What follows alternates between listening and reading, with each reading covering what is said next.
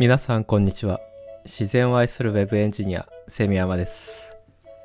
今日は僕の記憶にとても強烈に残っているアンパンマンのエピソードについてお話したいと思います。アンパンマンというと、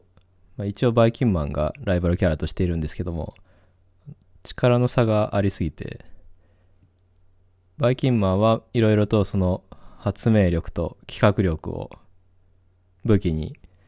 毎回いろんなマシンや作戦でアンパンマンに挑むんですが、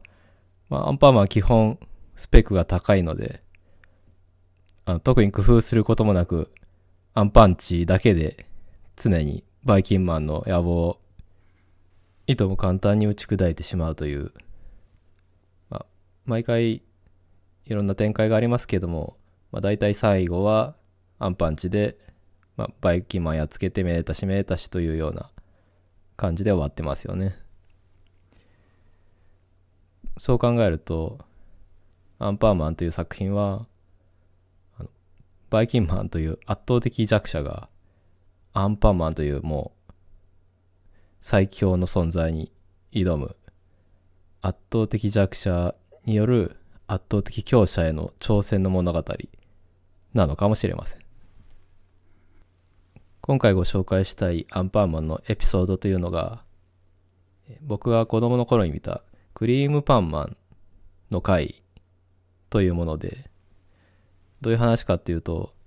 そのいつもこうアンパンマンは、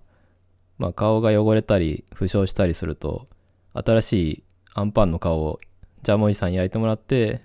まあ、それをこう装備して、まあ、エネルギー満タンになってまあ、バイキンマンをやっつけるという展開が多いんですけども、その回は、そう、ジャムおじさんの工場にあんこが品切れになってしまって、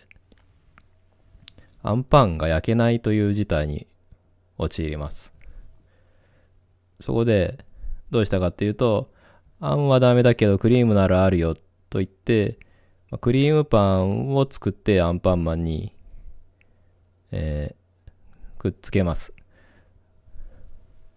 ただ、やっぱり、こう、アンパンマンとして生まれた存在なので、クリームパンだといまいち調子が出ないみたいで、まあ、いつもは苦もなく、まあ、赤子の手をひねるように撃退しているバイキンマンに、もう、追い詰められてしまうんですね。で、あわやとどめを支えてしまうという直前で、ジャムおじさんがあんこをどこかから調達してきて、アンパンの顔をアンパンマンに投げて、まあ、それでまあ元気100倍アンパンマンということで、まあ、いつも通りの展開ですね、その後は。で、アンパンチでバイキンマンやっつけてめでたしめでたしという回になりますね。だからどうだっていう話なんですけども、あ、アンパンマンはやっぱりあんこじゃないと力が出ないんだなという、こう、子供心に分かりやすいエピソードで、とても印象に残ってますね。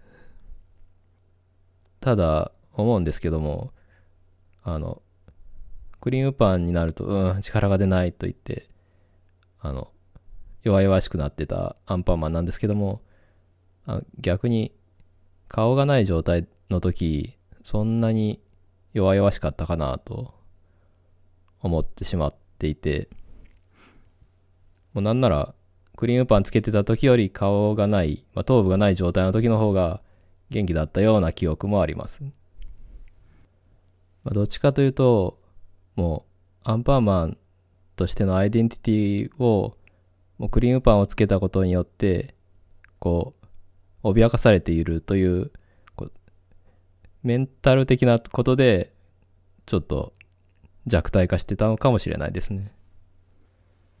今回はアンパンマンのクリームパン会についてお話しさせていただきました。ご視聴ありがとうございました。